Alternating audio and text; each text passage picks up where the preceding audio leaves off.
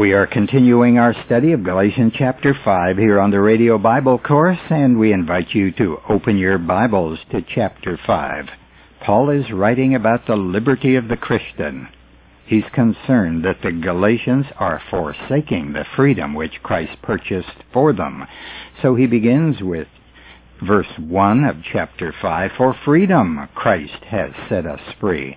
Stand fast, therefore and do not submit again to a yoke of slavery.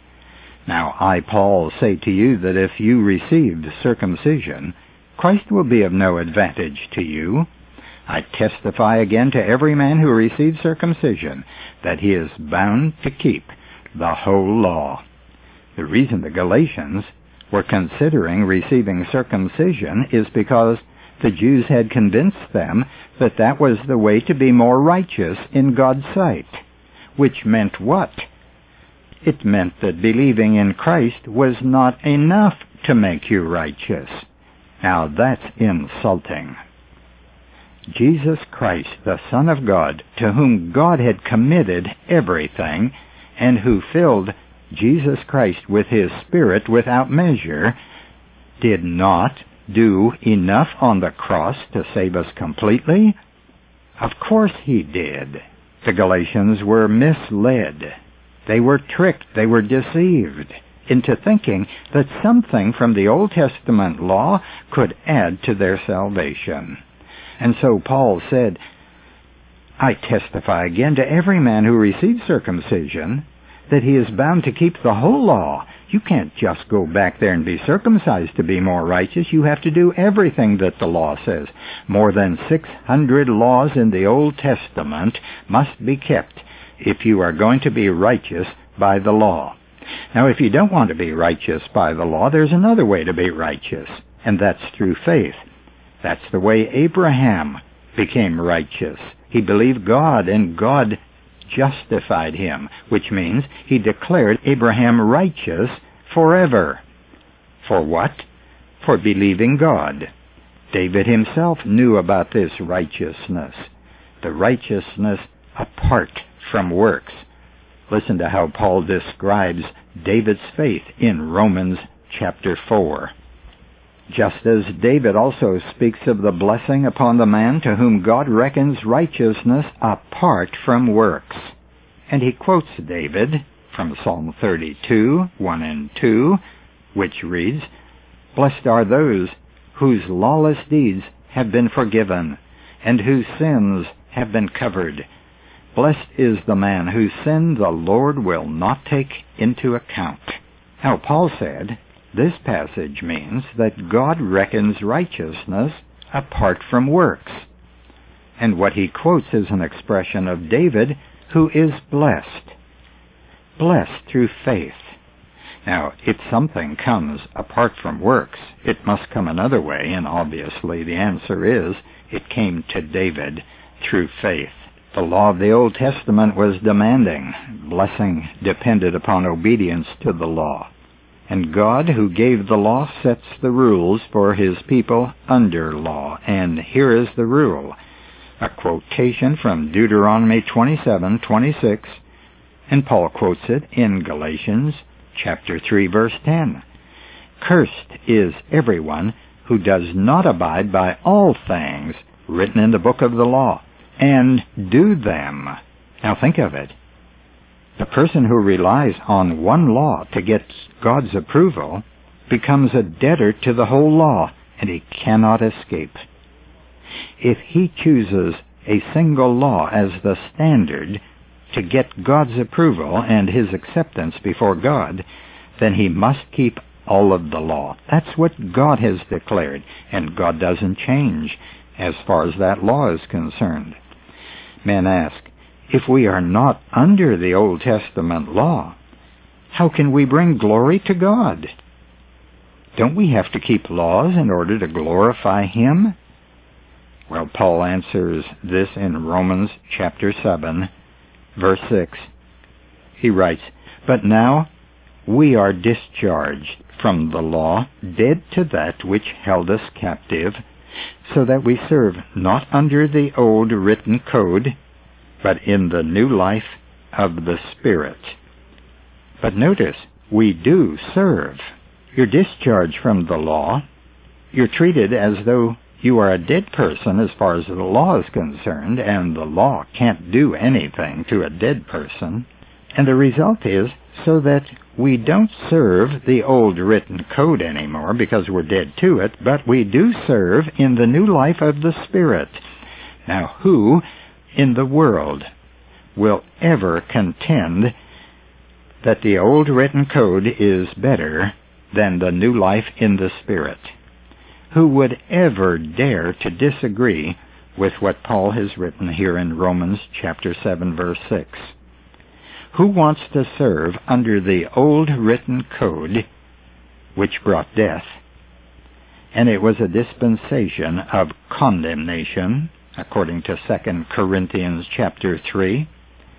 Who would want to serve under the old written code when he can serve under the new life of the Spirit? You see, the new life in the Spirit is eternal. And it depends upon the Spirit's power, not ours. We get new life from the Spirit. We are born again from above. And that is eternal, and it's God's work. Salvation is by grace through faith. God does the saving. Now we'll learn a little more about this matter of serving Christ later in Galatians chapter 5. But now let's go to Galatians chapter 5 verse 4. Paul writes, You are severed from Christ you who would be justified by the law. You have fallen away from grace. Can a Christian fall from grace? Of course he can. The Galatians did. They were believers and they fell away from grace. Therefore, Christians can fall from grace. But please notice that the verse relates a fall from grace to improving one's righteousness. It has nothing to do with immorality or practicing evil. Falling from grace is really concerned with trying to be better. Now, there are editors and headline writers in our newspapers and magazines who do not understand the expression fall from grace. So they apply it to evangelists who have committed immorality. And we have a number of those in Louisiana, as you know. They say, that these evangelists fell from grace. Oh, they didn't fall from grace. They fell into sin. It has nothing to do with grace. And the context here demands that we define falling from grace in keeping with what Paul is talking about. And he's talking about Christians trying to be better, trying to keep laws in order to win approval with God. This has nothing to do with evil or immorality. The Galatians were trying to be better in the sight of God, and that's why they fell from grace. Anytime you try to improve yourself after believing in Jesus Christ, you have fallen from grace. Now, secondly, by seeking justification by the law after being justified by grace through faith, they were severed from Christ. How? That means cut off. But how? They were cut off in respect to the benefits or advantages mentioned in verse 2. Paul said, If you receive circumcision, Christ will be of no advantage to you. Now, this is a single subject here. Stick to the law of the context if you want to interpret this passage correctly. Paul is teaching Christians that grace needs no help. We are saved by grace and then are given a grace way of living in contrast to living by law. Grace living is a higher standard than law living because under grace we depend upon the Spirit. If you live under law, then you depend upon yourself. Now I said living by grace is a higher standard than living by law. And when you first believed in Jesus Christ, God set you on that higher plane. When you become convinced that that's not good enough, that is, faith in Christ alone is not good enough to please God, then you turn to the law, you fall from the higher standard to the lower standard, and that's what falling from grace is. That means you're trying to improve yourself by self-righteousness instead of depending on Christ alone. The Greek text here in verse 4 reads, You fell from the grace, not grace in general, such as grace that saves us, but specifically the grace system under which believers are to live. Just as the law was a way of life in the Old Testament for the Israelites, so grace today is a way of life for believers under the new covenant. Paul taught this in Romans chapter 6, verse 14. For sin shall not be master over you, for you are not under law, but under grace. When a person falls from grace, he is very much like an unbeliever who also seeks to be righteous by the law. But God has a better way for his spirit-born people. And that better way is walking by the Spirit. The New Testament commands it. Don't be drunk with wine, Paul wrote to the Ephesians, but be filled with the Spirit. And he said, If you walk by the Spirit, you will not fulfill the lust of the flesh. If God expected us as Christians to live by the law, he would have saved us by that law. But he didn't, because the law could not save.